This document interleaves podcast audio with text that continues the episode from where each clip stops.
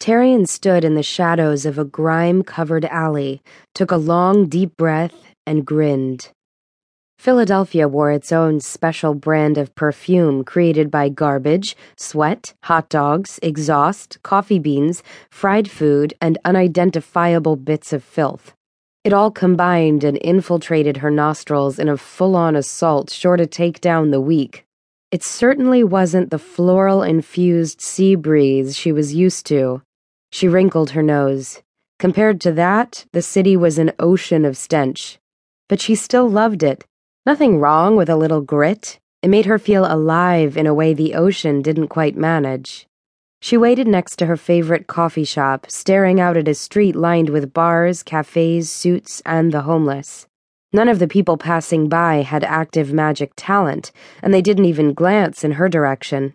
None of them was the one she hunted. She leaned against the brick wall and picked at one of her fingernails.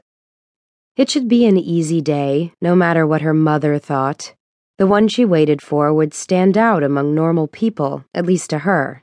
Tarian closed her eyes and wrinkled her nose as she pulled on the inner power allowing her to sense someone's magic as it drifted on the air like radio waves or a special scent only she detected. The tiny hairs in her nose vibrated and tickled, but she resisted the urge to rub. Her tracking ability never erred, and right now it alerted her to the prey only a couple of blocks away. She took another deep breath to focus her energy in case she needed it for defense as well as tracking. A few minutes more, and her target would be here. All she had to do was be patient. Easy snatch and grab. She'd be home in time for the next meeting, as promised.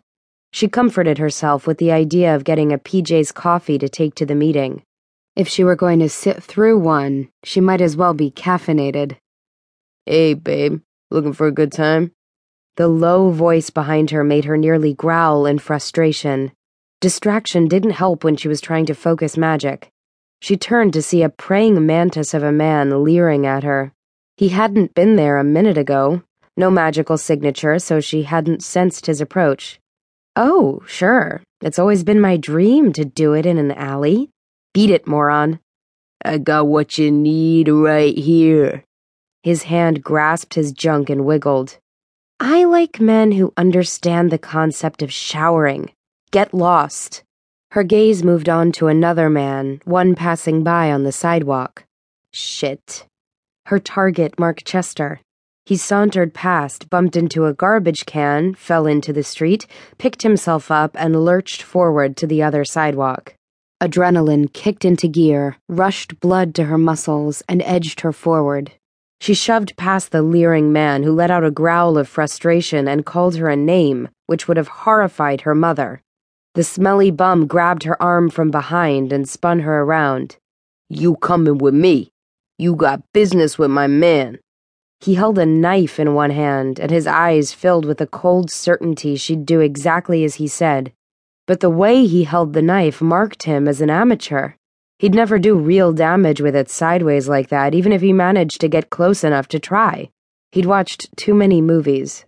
She took in a slow breath, and with the exhale, pushed a small shield wall of air solidified by magic at him.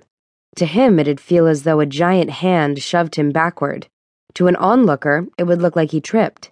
She used only enough to scare him, but not enough for any real drain on her resources. She didn't want to waste energy on this loser. He dropped the knife, his grip on her arm loosened, and his eyes widened in shock as he felt the invisible force push his arms away from her.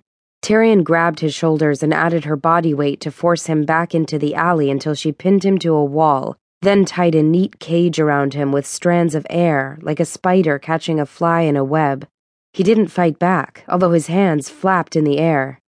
Hey, they didn't say you could do it too. His protest came out in a squeak. So much for the tough guy routine. She tied off the stream, using the man's own residual energy to power it. Everybody had magic energy, even in Philly, but most people couldn't tap into it. Thankfully.